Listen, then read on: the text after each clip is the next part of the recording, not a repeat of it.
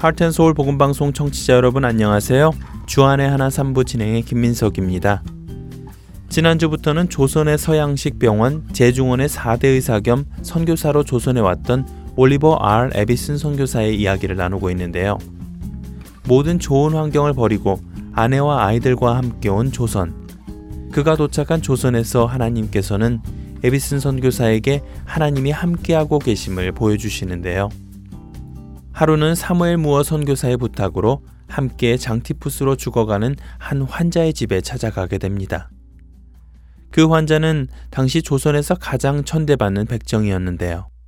가장 천한 신분이라 아무도 돌봐주려 하지 않는 자신을 제종원에서 일하는 선교사가 집으로 찾아와 자신의 병을 치료해 주는 것을 보고 그 백정은 에비슨에게 깊은 인상을 받습니다. 그가 바로 훗날 장로가 된 박성춘 장로입니다. 병이 회복된 박성춘은 이후 선교사가 믿는 예수님은 어떤 분인지 알고자 교회에 나가기 시작하지요. 그러나 백정이 교회에 나오자 교인들은 가장 천한 신분이 함께 예배를 드리려 한다며 싫어하였고 교인들이 그것을 무어 목사에게 문제 삼자 무어 목사는 하나님께서는 백정이라고 해서 그를 교회 밖으로 몰아내지 않으신다고 하며 박성춘을 돕습니다. 하지만 그 논쟁의 해결 실마리는 보이질 않았죠. 그러던 1895년 여름, 한양에는 급속도로 콜레라가 번지기 시작합니다. 그런데 에비슨을 비롯한 다른 의료 선교사들의 노력으로 예전에는 있을 수 없던 65%의 환자 완치율을 보이면서 조선은 선교사들의 헌신에 놀라게 되는데요. 그와 함께 에비스는 고종의 시위로 임명되어 이것을 계기로 에비스는 고종 가까이 갈 수 있게 되었습니다. 그래서 에비스는 백정의 신분 차별을 없애달라는 편지를 조선 정부에 올리게 된 것이지요. 그리고 이 요청은 결국 조선 정부에 받아들여져 한국 역사 대대로 내려오던 신분 제도가 없어지는 시발점이 되는데요. 에비스는 이 모든 것이 자신을 통해 이루신 하나님의 완전한 계획이었음을 믿지 않을 수 없었습니다.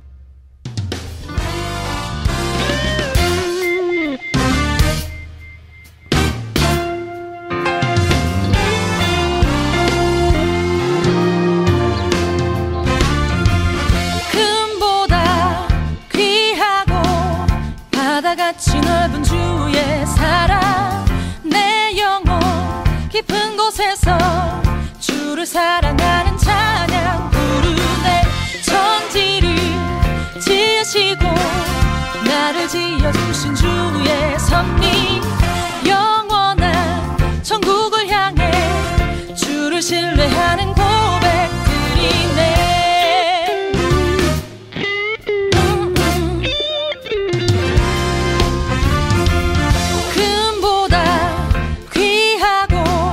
바다같이 넓은 주 주의 사랑 내 영혼 깊은 곳에서 주를 사랑하는 찬양 부르네 천지를 지으시고 나를 지어주신 주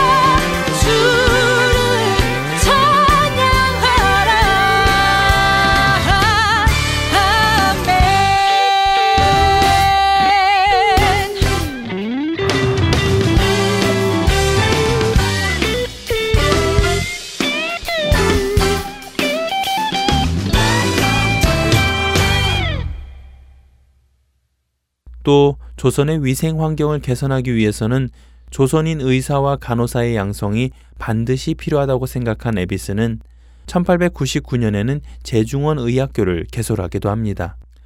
사실 이 학교는 처음에는 지원자들이 거의 없었을 뿐만 아니라 가르칠 만한 적당한 한글 교재가 없어서 상당한 애를 먹었습니다. 게다가 김필순의 도움으로 해부학 서적을 고생 끝에 번역하였지만 번역한 지 얼마 되지 않아 잃어버리고는 사고까지 생기지요.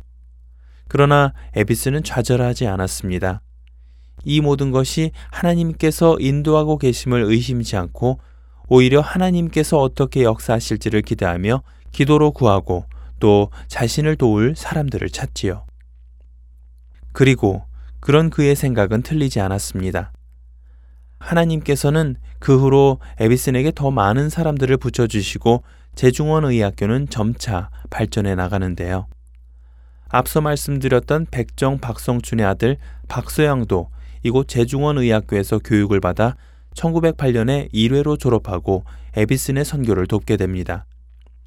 뿐만 아니라 12평만한 크기의 진료소에서 환자들을 진료하는 것과 당시 교단별로 따로 진료소를 설치하고 환자를 보는 것이 효율적이지 못하다고 생각한 그는 교단 진료소들이 하나로 모여 좀 더 정확한 의료 진단을 할 수 있는 종합병원 설립의 필요성을 절감하고 하나님께 그것을 가지고 기도하기 시작하였는데요. 그렇게 해서 1899년 3월 말에 안식년을 맞은 에비스는 캐나다로가 그것에 대한 구체적인 대안을 찾게 되고 그는 그곳에서 하나님의 응답들을 받기 시작합니다. 캐나다에 있는 친구들에게 조선의 종합병원 설립의 필요성을 이야기했을 때 한 건축가 친구가 기꺼이 병원 설계 도면을 기증한 것입니다. 또 그 다음해인 1900년 4월에는 뉴욕에서 개최된 해외 선교 회의에 참석하게 됐는데 그곳에서 루이스 세브란스라는 사람을 만나게 됩니다. 그리고 에비슨을 통해 일하시는 하나님을 듣고서 감명받은 세브란스는 조선의 병원을 짓는 건축 비용을 후원하겠다는 약속을 하게 됩니다. 놀랍지 않으십니까? 그리하여 1904년 9월 조선에는 최초의 현대식 종합병원이 남대문 밖 남산 기슭의 복숭아골 대지에 세워지는데요. 이 병원의 이름은 병원 건축 비용의 대부분을 후원한 후원자의 이름을 따 세브란스 병원 의학교로 부르게 됩니다. 세브란스 병원 의학교는 이후 세브란스 연합의학교, 세브란스 연합의학 전문학교 등으로 점차 발전하게 되는데요.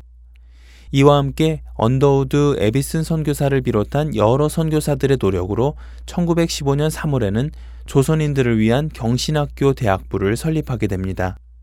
하지만 교장으로 추대받았던 언더우드 선교사가 갑작스럽게 건강이 나빠져 미국으로 귀국하게 되자 1916년에는 에비슨이 언더우드를 대신해 경신학교 대학부 교장을 역임하게 되지요. 에비슨은 다른 여러 가지 선교일을 하고 있음에도 불구하고 불평하거나 힘들어하지 않았습니다. 이와 같이 에비슨은 18년 동안 세브란스 의학 전문학교와 연희 전문학교, 이 두 학교의 교장으로 있으면서 하나님께서 일하시는 것을 수없이 경험하였고 또 수많은 의학도와 인재들을 양성하게 됩니다.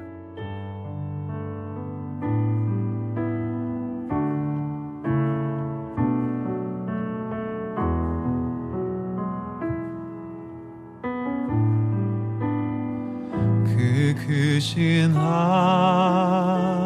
하나님의 사랑 말로 다 형용 못하네. 저 높고 높은 별을 넘어 이 낮고 낮은 땅 위에 죄범한 영혼 구하려 그 아들 보내사 화목제물 삼으시고 죄 용서하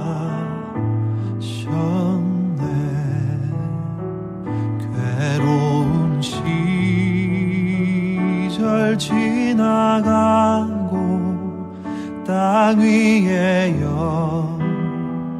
영화쇠할 때 주 믿지 않던 영혼들은 큰 소리 외쳐 울어도 주 믿는 성 큰 사랑 베푸사. 우리의 죄 사했으니 그은혜 잊을까? 하나님 크신 사랑은 증량 다 못하네.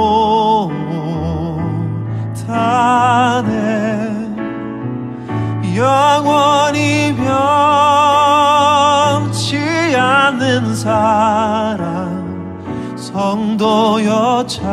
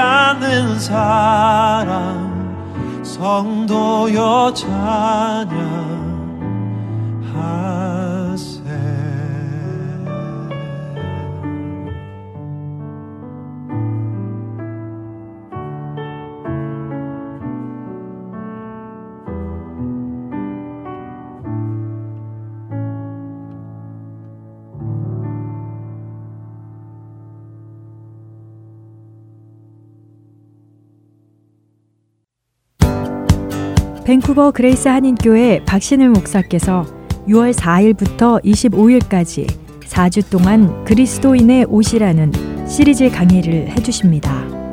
성경 강의 프로그램은 주안의 하나 4부에서 만나실 수 있습니다.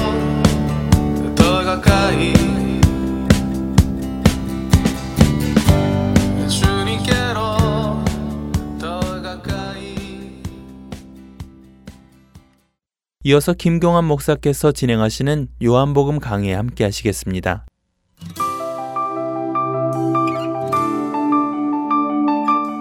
애청자 여러분 안녕하십니까?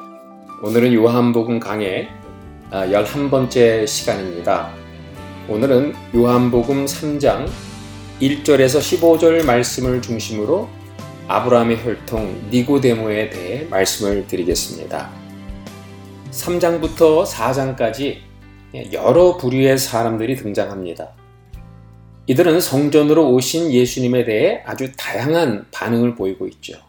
그 첫 번째로 등장하는 인물이 바로 니고데모입니다.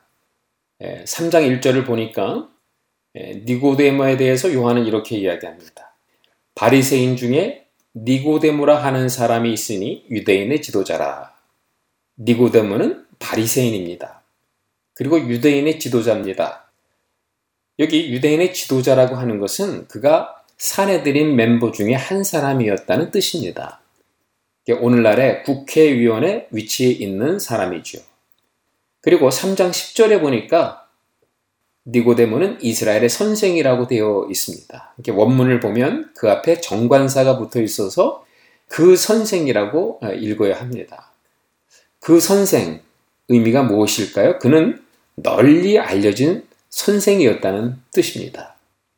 그의 헬라 이름은 나크디몬인데 여러 가지 유대인 자료에 나타나는 인물이기도 합니다.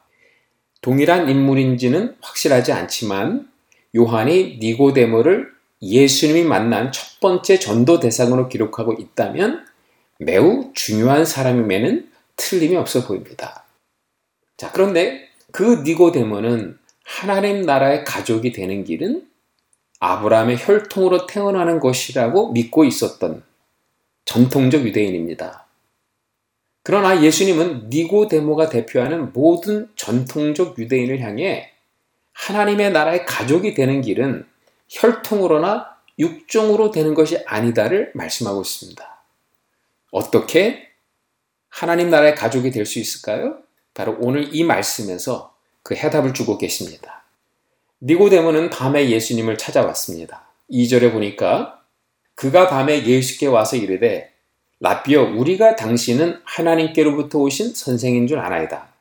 하나님이 함께 하시지 아니하시면 당신이 행하시는 이 표적을 아무도 할 수 없음이니다. 라고 얘기합니다. 여러분 왜 밤에 찾아왔을까요? 뭐, 대표적인 해석은 니고데모가 유명한 사람이라 사람들의 눈을 피하기 위해서라고 합니다. 물론 그런 가능성을 배제할 수는 없어요. 예, 또 하나의 해석은 예, 바리새인들이 뭐 법에 대해서 공부하거나 대화를 나눌 때 주로 밤을 선택했다고 합니다. 그 니고데모도 예수님과 법에 대해 토론하기 위해 예, 밤에 찾아왔다는 것입니다. 그러나 이 두 가지 해석 모두 가능성이 있다고 해도 무시할 수 없는 요한복음의 주제 하나가 있죠. 이미 1장에서 제가 말씀을 드린 바 있습니다. 그것은 밤은 어둠을 상징하며 나아가서 무지와 심판을 의미한다는 사실입니다. 우리가 아직 이 부분은 보지 않았지만 요한복음 13장 30절을 보면 유다가 예수님을 배신하는 장면이 나옵니다. 근데 그 장면을 요한이 이렇게 묘사를 해요. 유다가 그 조각을 받고 곧 나가니 밤이러라. 요한복음 13장 26절에서 27절 그러니까 이 말씀이 어, 나타나기 전에 유다가 예수님이 건네주는 떡을 받자고 사단이 그에게 들어갔다고 합니다. 이는 유다가 빛을 떠나 이미 어둠으로 들어갔다는 것을 볼 수 있죠. 그러므로 그가 문을 박차고 밖으로 나갔을 때 곧 밤이었더라. 어떤 그 상징적인 어, 유다의 영적 상태를 보여주는 그림이 아닐까 생각을 합니다. 이런 요한복음의 흐름에서 보면 니고데모가 밤에 왔다는 것은 결국 니고데모가 대표하는 바리새인들 유대인 지도자들의 어두운 영적 상태를 보여주는 것이 아닌가 생각해요. 1장에서는 예수께서 빛 가운데로 오셨지만 유대인들이 깨닫지 못하더라 라고 했습니다. 왜냐하면 저들은 어둠에 속해 있었기 때문입니다. 어둠은 예수님이 계시하는 하나님을 전혀 깨닫지 못하고 있는 유대인들의 무지한 상태를 나타내는 것이죠. 밤에 예수님을 찾아와 니고데모는 뭐라고 말문을 엽니까? 우리가 당신이 하나님께로부터 오신 선생인 줄 아나이다라고 합니다. 여기에 사용된 대명사는 복수, 우리입니다. 니고데모 한 사람이 예수님에게 던지는 질문이 아니다라는 겁니다. 그러니까 유대인 집단과 바리새인과 종교 지도자들 모두가 예수님이 행하는 표적을 보고 그가 하나님께로부터 온 랍비로 여겼다는 거예요. 자, 그들은 무엇을 보고 예수님이 하나님으로부터 온 선생인 줄 알았을까요? 예, 그가 행한 표적입니다. 그래서 니고데모는 하나님이 함께 하시지 아니하시면 당신이 행하시는 이 표적을 아무도 할 수 없습니다라고 말을 해요. 자, 모든 것을 다 갖춘 한 유대인 랍비가 무명의 예수님을 찾아와서 이 정도로 얘기했다면 그래도 겸손하게 주님께 나오는 것입니다. 그런데 주님은 그에게 돌직구를 던지십니다. 3절에 보니까 예수께서 대답하여 이르시되 진실로 진실로 내게 이르노니 사람이 거듭나지 아니하면 하나님 나라를 볼 수 없느니라. 예수님은 사람이 거듭나지 않으면 하나님 나라를 볼 수 없다 라고 이야기합니다. 이 구절에서 거듭나다의 번역은 본래의 의미를 나타내기는 상당히 어려움이 있습니다. 영어 성경에 뭐 거듭나다, born again으로 번역되었지만 New Revised Standard Version NRSV에서는 요거를 이제 위로부터 born from above라고 되어 있습니다.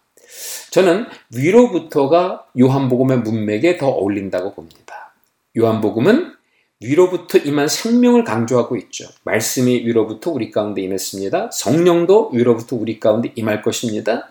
이런 요한복음의 흐름에 비추어 볼 때 다시 태어난다는 번역은 요한복음의 주제를 제대로 설명해 주지 못한다고 볼 수 있습니다. 자, 여기에서 위로부터 새로 태어난다는 것은 혈통으로나 육정으로 태어난다는 말씀과 강한 대조를 이룹니다. 1장 12절에서 언급한 것처럼 새로운 창조는 혈통이나 육정이나 혹은 사람의 뜻과는 무관합니다. 우리의 존재를 바꾸는 새로운 탄생은 유대인들이 생각하는 탄생의 의미와는 전혀 다르다는 사실을 강조하고 있는 거죠. 유대인들은 아브라함의 자손이기만 하면 하나님 나라를 볼 수 있다고 믿었어요. 아브라함의 자손이 아닌 사마리아 사람들이나 이방인들은 절대로 구원받을 수 없다고 굳게 믿었던 사람들이에요. 이것이 바로 니고데모가 가지고 있었던 구원관입니다. 그런 니고데모에게 예수님은 혈통으로나 육적으로나 혹은 사람의 뜻으로가 아니라 뭐라고요? 위로부터 다시 태어나야 된다를 강조하고 있는 것입니다. 유대인의 지도자이며 이스라엘의 선생이요 바리새인이었습니다. 그러나 그는 예수님의 하나님 나라 사상을 깨닫지 못하고 있음을 지적하고 있어요. 그만큼 니고데모는 하나님 나라에 대해 무지했다는 것을 보여주고 있는 거죠. 그런데 구원에 대한 무지는 니고데모라는 한 사람의 무지가 아니었다는 것입니다. 그가 대표하는 모든 유대인들과 종교 지도자들이 이런 상태에 있었다는 거예요. 예수님은 그들에게 구원의 길을 말씀하셨는데 니고데모는 전혀 감을 잡지 못하고 있습니다. 그래서 그는 다시 질문합니다. 4절 5절입니다. 니고데모가 이르되 사람이 늙으면 어떻게 날 수 있사옵나이까? 두 번째 모태에 들어갔다가 날 수 있사옵나이까? 예수께서 대답하시되 진실로 진실로 내게 이르노니 사람이 물과 성령으로 나지 아니하면 하나님 나라에 들어갈 수 없느니라. 그러니까 물과 성령으로 거듭나야 된다는 말씀은 좀 설명이 요구되는 말씀입니다. 제가 여러 주석들을 참조해 보니까 이 말씀에 관해 대충 세 가지 정도의 해석을 찾아볼 수가 있었어요. 예, 첫째 해석은 물 세례는 요한의 세례를 의미하고 성령 세례는 예수님을 믿고 나서 받는 세례를 의미한다는 거예요. 그러니까 요한의 세례는 회개를 의미하며 성령 세례는 은사를 의미한다라는 말이겠죠. 다시 말하면 회개하여 은사를 받으면 천국을 보게 된다는 뜻입니다. 자, 이 해석의 문제점이 무엇입니까? 요한의 세례가 꼭 회개의 메시지만을 담고 있습니까? 그렇지 않습니다. 요한의 세례는 일종의 종말적 세례입니다. 그러니까 메시아를 맞이하는 소망의 세례이기도 하다는 거예요. 그런 면에서 이 해석은 어울리지가 않습니다. 두 번째 해석은 물 세례는 세례식을 의미하고 성령 세례는 문자 그대로 성령 세례를 의미하는 것으로 보는 거죠. 우리가 한 번 교회에서 세례를 받고 그 후로 성령 세례를 따로 받아야 천국에 들어간다는 이중적 세례를 의미한다는 말씀입니다. 주로 뭐 성령 운동을 강조하는 쪽에서 예, 주장하는 해석입니다. 이 해석의 문제점은 예수님이 이 말씀을 전할 당시에 교회가 형성되지 않았습니다. 당연히 교회에서의 세례식이 행해지지 않을 때였다는 거죠. 예수님이 아직 교회 안에 제정되지 않은 세례식을 강조하기 위해서 이 말씀을 했다? 좀 무리가 있지 않습니까? 그래서 저는 세 번째 해석을 좋아합니다. 이 물은 장차 오실 성령을 가리킨다는 거예요. 예수님은 지금 이중 강조를 하고 계시는 것입니다. 물과 성령으로 거듭나야 된다는 반드시 성령으로 거듭나야 된다. 라고 말씀하시는 것과 똑같다는 거예요. 자, 오늘 이 말씀의 배경이 되는 말씀은 에스겔서입니다. 제가 요한복음을 처음 공부할 때 이 말씀을 드렸죠. 요한복음의 의미를 제대로 이해하려면 구약의 창세기 그리고 에스겔서를 알아야 된다고 말씀을 드렸어요. 자, 이 말씀을 이해하기 위해서 우리는 이 에스겔서를 좀 찾아볼 필요가 있습니다. 36장 25절에서 27절의 말씀입니다. 맑은 물을 너희에게 뿌려서 너희로 정결하게 하되 곧 너희 모든 더러운 것에서와 모든 우상 숭배에서 너희를 정결하게 할 것이며 또 새 영을 너희 속에 두고 새 마음을 너희에게 주되 너희 육신에게 굳은 마음을 제거하고 부드러운 마음을 줄 것이며 또 내 영을 너희 속에 두어 너희로 내 율례를 행하게 하리니 너희가 내 규례를 지켜 행할지라. 아주 중요한 언약의 장입니다. 이 에스겔서 36장의 중요한 요점은 이겁니다. 정결 제사를 드리고 그러니까 물로 정결 제사를 드리는 거겠죠? 그러니까 정결 제사를 드리고 성령을 받는 사건이 함께 일어난다고 하는 것입니다. 즉 물로 나를 씻는 물 세례, 성령 세례가 함께 일어난다는 의미죠. 그런데 에스겔서 37장, 그러니까 요 36장 다음 장에 가보면 정말 이 일이 실제적으로 벌어지는 것을 에스겔 선지자가 목도해요. 그게 바로 그 유명한 에스겔서에 나오는 마른뼈의 환상입니다. 성령의 능력으로 해골들이 살아나서 생명 군대로 변하는 그 이야기예요. 그리고 에스겔서 47장으로 넘어가게 되면 물과 성령의 이미지를 통합해서 성전에서 흘러나오는 물이 곧 성령의 강이었음을 강하게 부각시키고 있습니다. 에스겔서 말씀이 보여주는 것처럼 에스겔 선지자는 물 세례, 성령 세례를 다른 두 가지 세례로 말하고 있지 않습니다. 에스겔 선지자는 물 세례와 성령 세례 둘을 통합해서 물과 성령으로 거듭난다는 것을 성령을 통해 허락할 새 언약을 말하고 있는 것입니다. 자, 예수님은 이 말씀을 배경으로 요한복음 7장에 자신을 믿는 자들에게 허락해 주실 성령에 대해 말씀하고 있습니다. 7장 37절 39절에 보니까 명절 끝날 곧 큰 날에 예수께서 서서 외쳐 이르시되 누구든지 목마르거든 내게로 와서 마시라. 나를 믿는 자는 성경의 이름과 같이 그 배에서 생수의 강이 흘러 나오리라 하시니 이는 그를 믿는 자들이 받을 성령을 가리켜 말씀하신 것이라. 예수께서 아직 영광을 받지 않으셨으므로 성령이 아직 그들에게 계시지 아니하리라. 자, 그렇다면 오늘 본문 말씀 역시요. 물 세례와 성령 세례를 구별하지 않는다고 보아 마땅하다는 겁니다.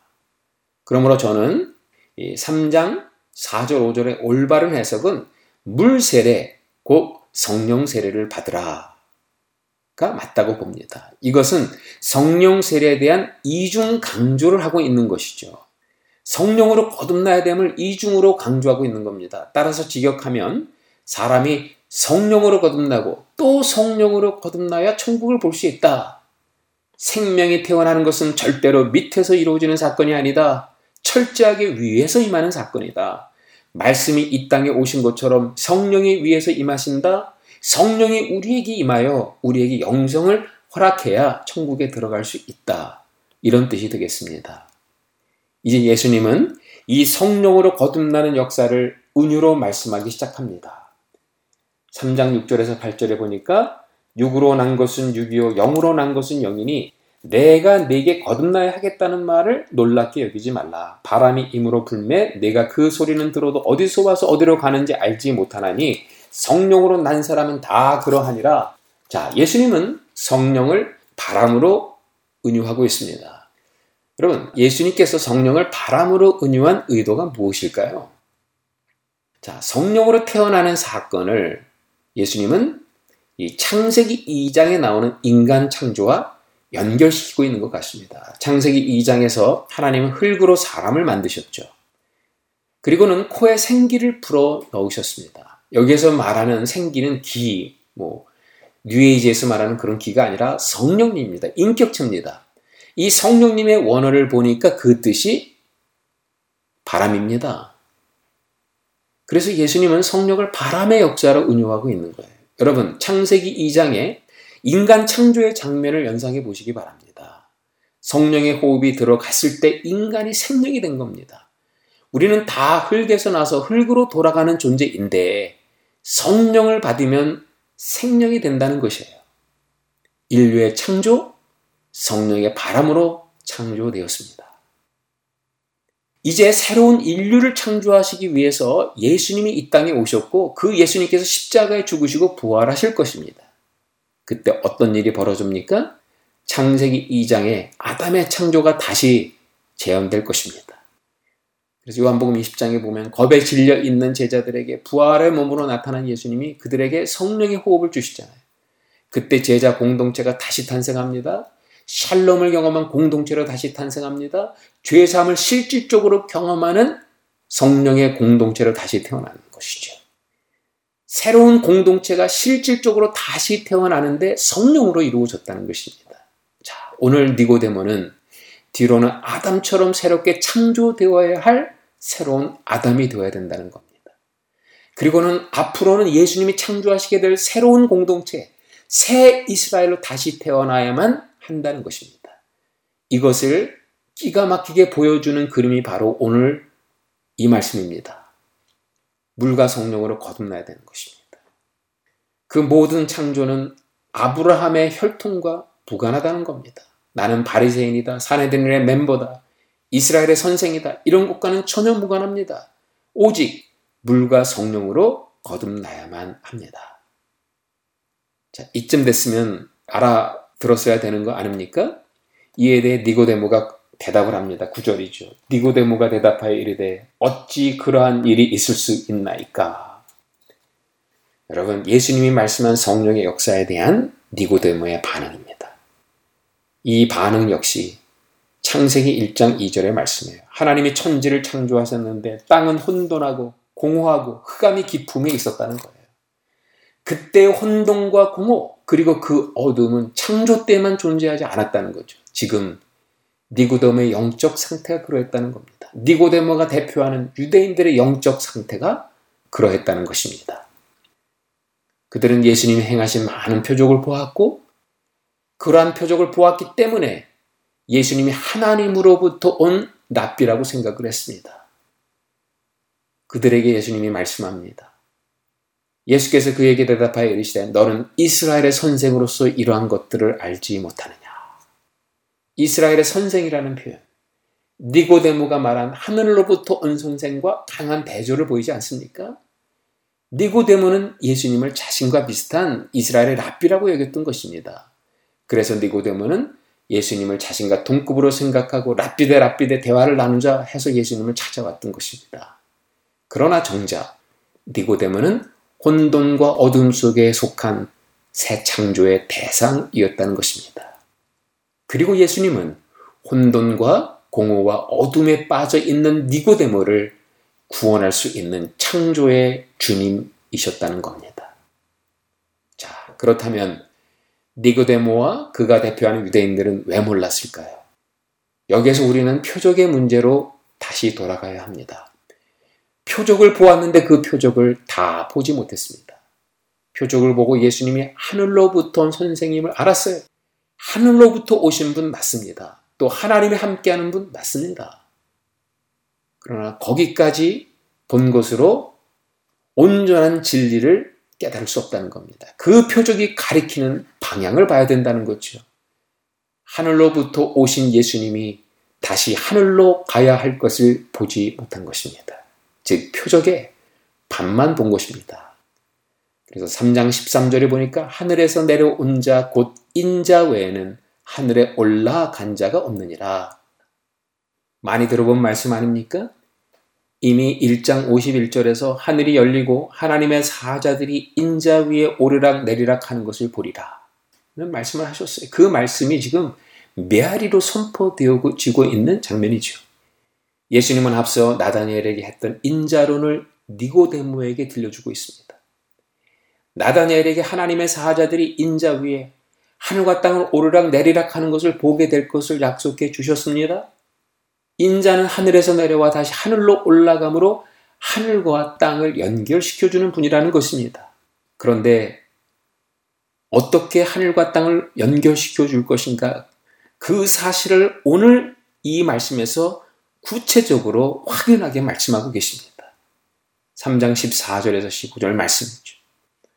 모세가 광야에서 뱀을 든 것 같이 인자도 들려 하리니 이는 그를 믿는 자마다 영생을 얻게 하려 하심이니라. 하늘과 땅을 연결시켜 주실 것입니다. 그런데 그 방법은 모세가 광야에서 뱀을 든 것 같이 인자도 들려야 하리라. 십자가의 들림으로 이 일을 이루시겠다는 거예요. 여러분 이 구절의 배경이 되는 말씀은 민수기 21장 4절에서 9절에 기록되어 있습니다. 이스라엘 백성들은 애굽에서 나와 여러 해 동안 광야에서 방황하며 고생을 했습니다. 광야 생활이 고달픈 나머지 그들은 하나님을 향해 불평하고 원망했습니다. 이 불평과 원망이 쌓여서 나중에는 그들의 지도자인 모세를 죽이겠다고 소동을 일으켰어요. 그때 하나님께서 독뱀을 보내어 사람들을 물려 죽게 했습니다. 그리고는 모세에게 명령합니다. 구리뱀을 만들어 장대 끝에 높이 메어 달고 그 뱀을 쳐다보는 자는 살 수 있다고 외치라는 겁니다. 모세가 말씀대로 행했을 때 구리뱀을 쳐다본 자는 독뱀에 물렸어도 살아나는 역사가 일어났습니다. 마찬가지로 인자도 나무에 들리게 될 것을 말씀합니다. 저주의 상징인 뱀이 독뱀에 물려 죽어가는 자들에게 구원의 표적이 되었습니다. 마찬가지로 저주의 상징인 막대기, 즉 십자가의 인자가 메어 달림으로 죄로 인해 죽어가는 자들에게 구원의 표적이 된다는 겁니다. 뱀에 물려 죽어가는 백성들을 살리기 위해 뱀을 없애지 않으셨습니다. 오히려 뱀을 장대 위에 달았듯이 십자가의 형벌로 죽을 수밖에 없는 인류를 살리기 위해 예수님이 죄와 저주를 덮어쓴 인자로서 십자가를 지심으로 인간의 근본적 문제를 해결한다는 것입니다. 여러분, 이것이 궁극적인 표적입니다. 이것을 보아야 표적을 다 보게 되는 것입니다. 그렇다면 여러분, 표적을 제대로 본다는 것은 무엇입니까? 대답은 명백합니다. 나무에 돌아가신 예수님을 보는 것입니다. 십자가 영광으로 죽으신 예수님을 보는 것입니다. 성령님은 누구십니까? 이 십자가의 표적을 보여주시고 깨우쳐 주시는 분이십니다. 그래서 물과 성령으로 거듭나야 되는 겁니다. 혈통으로나 육적으로 이것이 깨달아지지 않습니다. 성령으로야만 깨달아지는 것입니다. 우리의 시선이 성령의 시선으로 바뀌어야만 이 사실을 보게 되는 것입니다. 온전히 우리를 이끌어 가시는 성령님께 맡기고 따라가야지만 이 구원의 길, 십자가의 길에서 하나님께서 우리에게 허락하실 영생을 맛보게 되는 것입니다.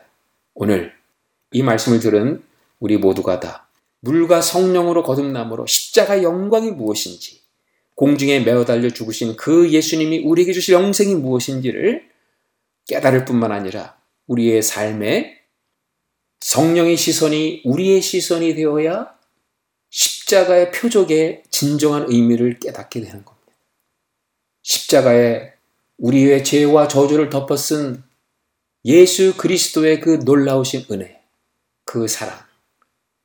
바로 그것으로 인해서 우리가 영생을 얻게 되었다니 놀라운 사실을 깨닫게 될 것입니다. 애청자 여러분, 우리 모두 물과 성령으로 거듭날 수 있기를 바랍니다. 그래서 우리 모두 예수님께서 우리에게 허락하신 새로운 아담으로 재창조될 수 있기를 바랍니다. 그리고 예수님께서 우리에게 허락해 주신 새로운 이스라엘, 새로운 이스라엘로 거듭나게 되는 축복이 있게 되기를 바랍니다. 오늘은 여기까지 하겠습니다. 시청자 여러분, 그럼 다음 주에 다시 뵙겠습니다. 안녕히 계십시오.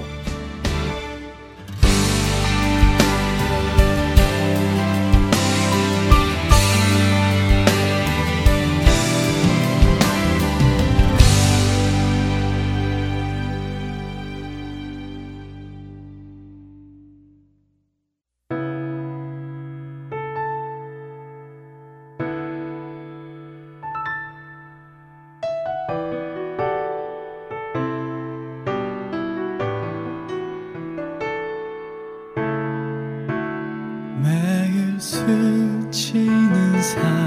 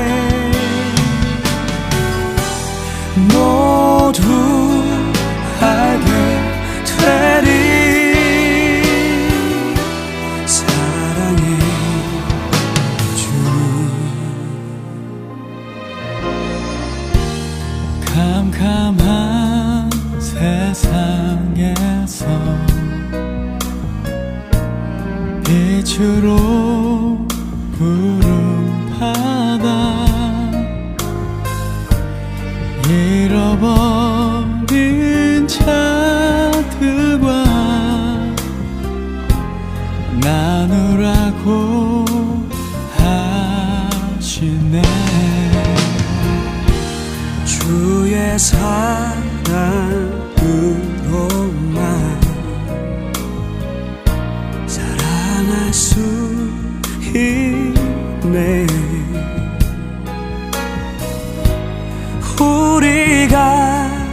나눌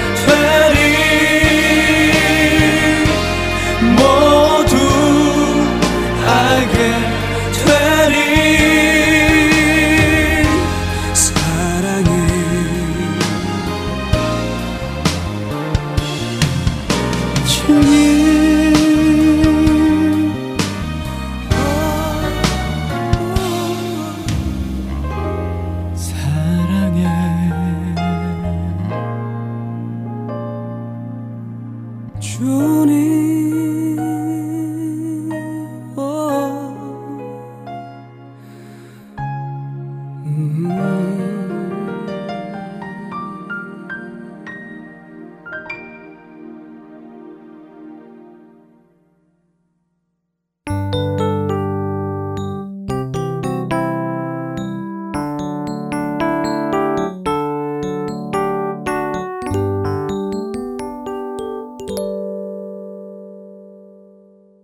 한국 극동방송에서 제공하는 성경의 파노라마로 이어드립니다.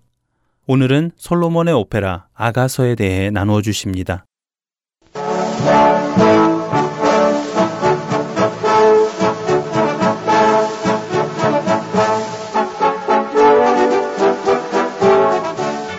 성경의 파노라마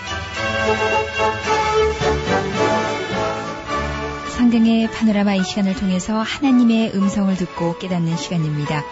노우호 목사님이십니다. 목사님 안녕하세요. 반갑습니다. 김성윤입니다.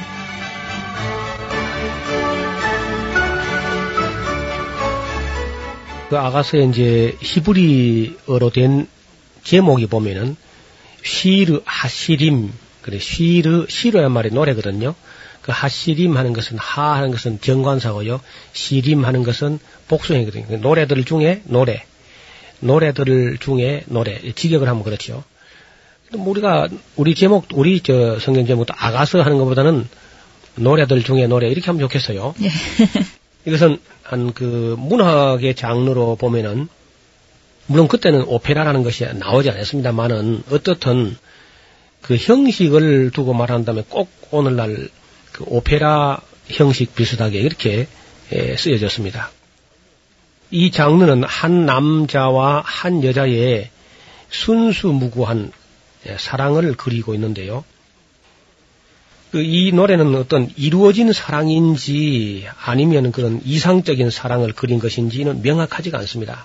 다만 남녀 간의 아름다운 그 애정, 사랑이란 것이 원래 하나님의 선물이다 하는 것을 우리에게 보여주고 있습니다. 그리고 아름다운 것 중에 아마 가장 아름다운 것이 순수한 이성 간의 순수한 사랑이 가장 아름다운 것으로 그렇게 되어 있습니다. 처음에는 이 글이 남녀 간의 애정 표현만 기록된 책이라고 해서 성경으로 받아들이지 않았어요.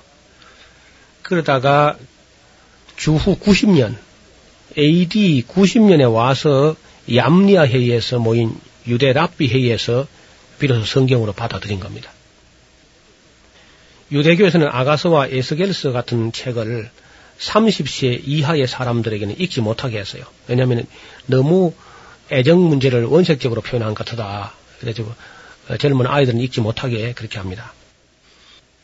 후에 기독교인들은 예수 그리스도가 교회를 사랑하는 그 사랑의 유비로 그렇게 이제 하나의 그 아날로기가 있는 것처럼 이렇게 해서 이제 의미를 해석하는데 제가 볼 때는 물론 그런 면이 있죠. 그건 나중에 생각할 일이고 일단은 하나님께서 우리를 한 남자와 한 여자를 만드시되 그런 사랑으로 연합되게 그 아름다운 사랑을 풍부하셔서 그렇게 창조했다는 것을 이해하는 게 좋겠습니다.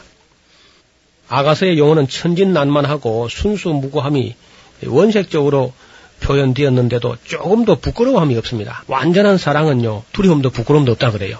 그리고 완전하니까, 그 사랑이.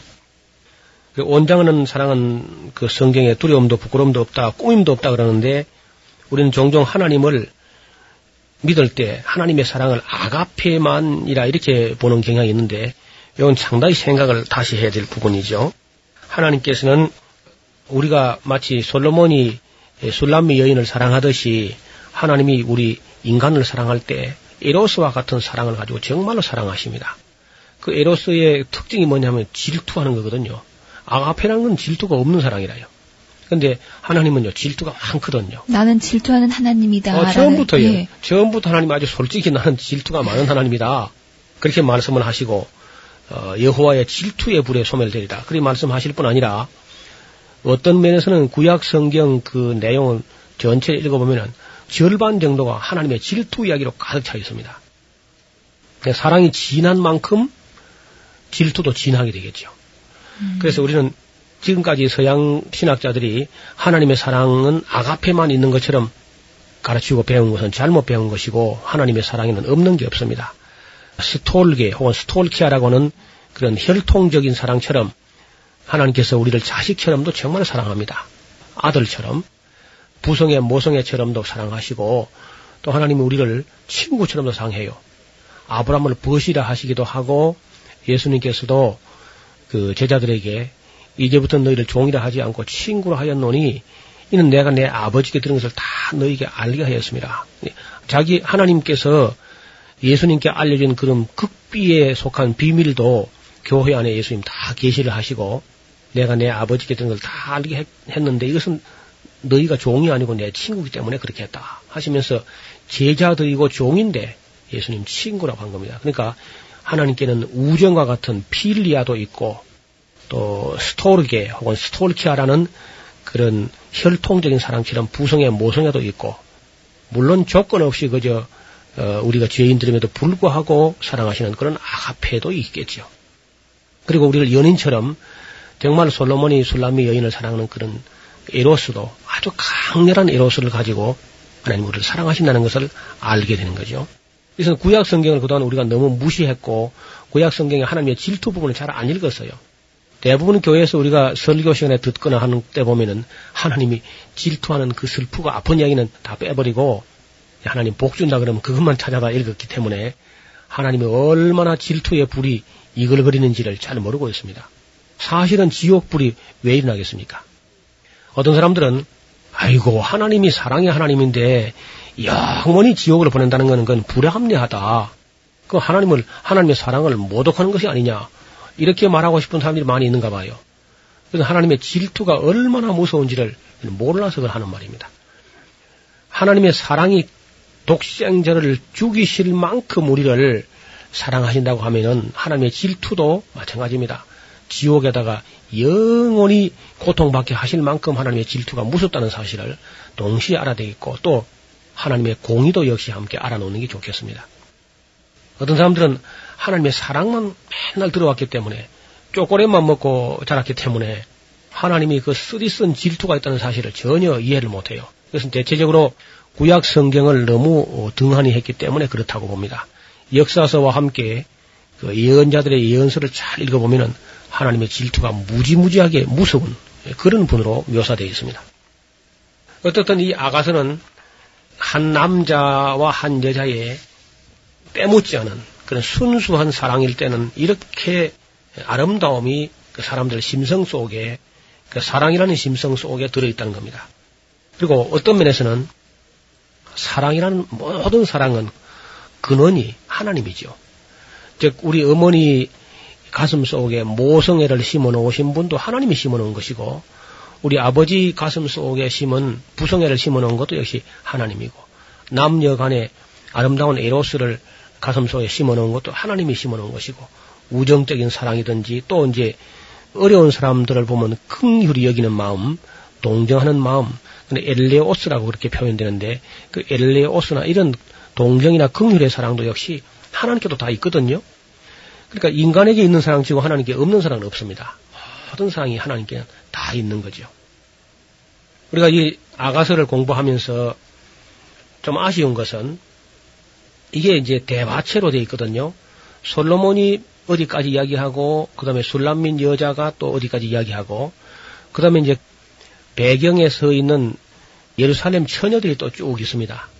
예를 들면 이제 우리 오페라 같은 거 보면은 주인공 남녀 주인공이 있고 그 뒤에 왜 노래를 갖다 맞추는 코러스 거리라고 있지요. 그런 사람이 있는 것처럼 여기 보면 꼭 예루살렘 처녀들이 있습니다. 그 뒤에. 그래서 이제 합창이 나오고 이렇게 하는데 이것이 우리가 지금 현재 일반적으로 가지는 성경은 그런 오페라식의 대화체로 어떤 편집이 안 되고 말이죠. 조판이. 이게 그냥 서술문처럼 돼 있거든요. 그게 좀 아쉬운 거예요. 그래서 앞으로 이 성경을 조판하거나 편집할 때는 문학의 장르에 좀 맞게 대화체로 그 예를 들면 솔로몬이 노래하기를 이렇게 이렇게 노래했다. 술람의 여자가 화답하기를 이렇게 이렇게 화답했다. 그리고 이제 합창대 예루살렘 처녀들은 또 함께 이러 이렇게 응답했다. 뭐 이렇게 좀 구분이 나도록 편집이 됐으면 참 좋겠는데 지금 현재 우리 개혁 성경들이 대체로 그냥 주르르 한 줄에 이어 쓴 어, 문단 단락도 잘 나지 않는 그런 식으로 되어 있기 때문에 솔로몬 이해하는데 조금 어려움이 있습니다. 솔로몬은 이 노래 말고도 1,005개를 작사했다 그럽니다, 솔로몬이. 그러니까 1,005개 중에서 딱 한 개를 지금 뽑은 거예요. 예. 아가서라는 것은. 그러니까 정말 노래들 중에 노래죠. 노래네요. 노래 중에 노래. 1,005개를 썼고, 잠언을 말할 때는 잠언이 3,000개를 지었는데, 그 3,000개 중에서 이제 우리 잠언에 있는 내용 정도만 편집이 되었고요. 그리고 이 솔로몬이 얼마나 지혜가 많았던지 레바논에 있는 백향목부터 시작해가지고 담장 밑에는 우슬초, 우리 경상도에서는 보통 시무릎이라고 하는 채, 그 시무릎, 우슬초니까 소우자 무릎 설자니까 맞는 얘기죠. 식물배는 풀이 있는데 그런 풀까지 다 이 식물학을 다 하고요. 그다음에 해양 생물학을 하고 공중의 새를 다 논하고 그렇게 이제 인생을 정말 깊이 있게 폭이 넓게 풍성하게 충만하게 예, 그렇게 살았습니다. 노래에 대해서 좀 어려운 점이 하나 있는데 그것이 뭐냐면은 문단 구분이 어디서 어디까지가 솔로몬의 이야기이며 어디서 어디까지가 술람의 이야기냐 이것이 학자들마다 견해가 차이가 난다는 겁니다. 그래서 이제 노래 해석이 상당히 어렵게 되죠. 그리고 번역도 이제 우리 번역이 참 아름답게 됐지만은 번역도 어렵고 해석도 상당히 어렵습니다. 그래서 섣불리 그저 돈을 대지 못하고 아가서는 그저 대체로 그저 묻어두고 설교도 잘 하지 않아요. 교회에서. 이것은 정말 공부가 필요합니다. 공부를 해서 우리 모든 성도들이 삶에 있어서 또 애정생활이나 부부생활 이런 곳에서 참 사랑이 이러한 사랑이 이게 원형인데 이런 사랑을 누려보지 못한다고 하면 정말 행복이 많이 감소되겠죠. 솔로몬의 애정생활의 필력은 좀 지나칠 정도였었는데 이 노래를 쓸 때만 해도 벌써 아내가 60명이고 첩이 80명 되었습니다. 그럼 본문 속에 읽어보면 그런 말이 나오거든요. 그런데 이것이 이제 솔로몬과 술람이 여, 여자의 사랑이 이루어졌다고 하면은 문제가 좀 달라지게 돼요. 그러니까 이루어졌다면은 뭘 그 뒤에 또 3천 명이나 아니 1천 명이나 더 편력할 이- 이유가 없을 텐데 예. 아마 이건 하나의 솔로몬의 이상 속에 있는 그런 워낙 예, 머리가 좋다 보니까 사랑도 애정도 만족하지 않아 가지고 60명, 80명들도 만족하지 않아서 이상 속에 그리던 어떤 그런 여인이 아닌가 그리 싶어요. 안 이루어지고 찾지 못하니까 천명씩이나 자꾸 이렇게 여성 편력을 하는 것을 볼 수가 있겠는데 어떻든 그 안에 있는 사랑의 아름다움을 그린 그 언어들은 우리가 몇 번 읽어볼 수 있는 그런 글이라고 할 수 있겠습니다. 앞으로 어, 남은 시간에 그 언제 한 번은 다시 이 사랑에 관한 문제를 조금 더 다룰 수 있는 시간이 있기를 바랍니다. 지금까지 성경의 파노라마 노우호 목사님과 함께 했습니다. 김성윤이었습니다.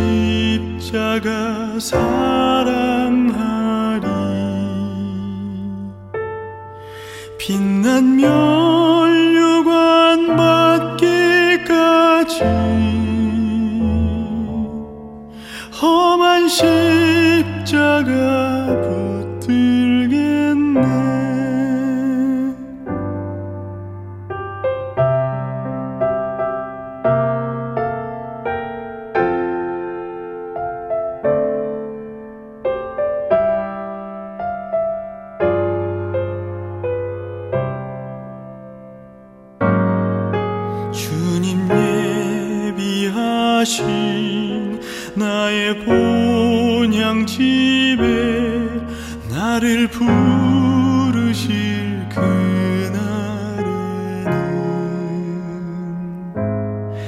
영광 중에 계신 우리 주와 함께 내가 죽도록 충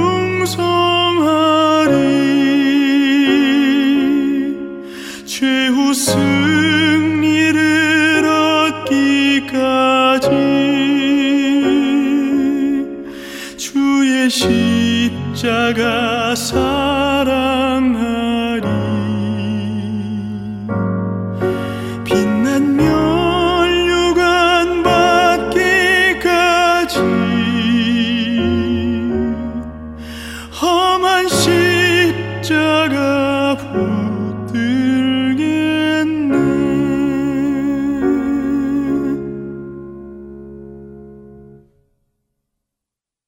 에비슨 선교사의 성김의 모습은 수많은 조선인들에게 깊은 인상을 남겨주어 그를 통해 예수 그리스도의 복음을 믿기 시작한 사람이 상당히 많았다고 하네요.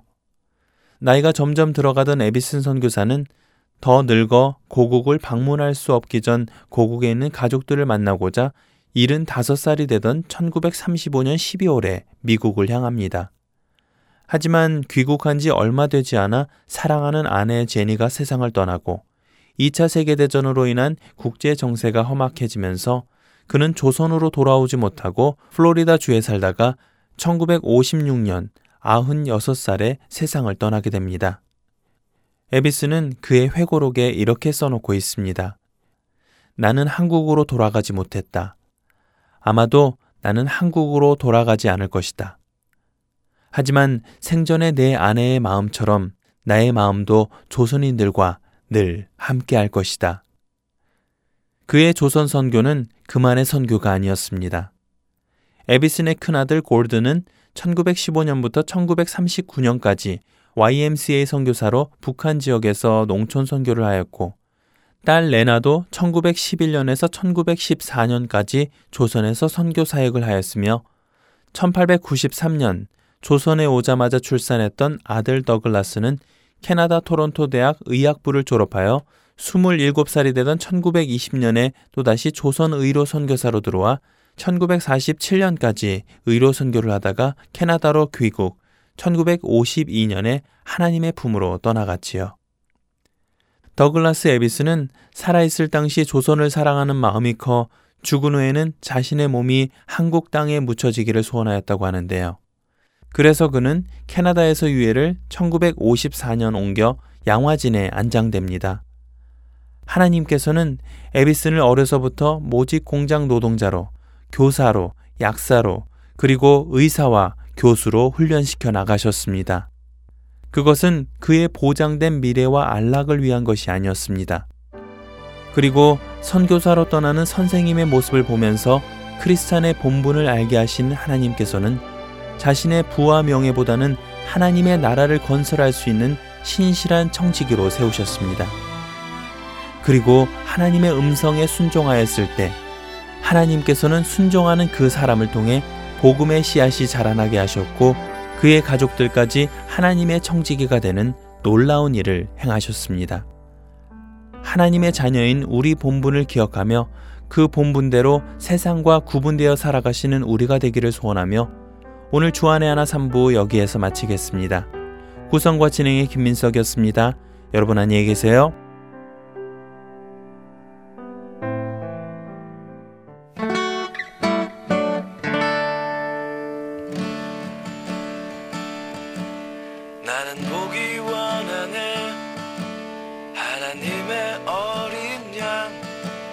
나를 대신하여 죽으신 하나님의 어린 양 나를 구원하신 분 영원한 목자 되신 분 시온산 위에 있는 어린 양 그분을 보기 원하네.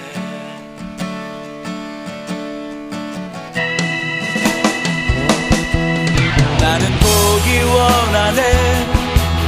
흰옷 입은 사람들 어린 양이 어디로 가든지 따라가는 사람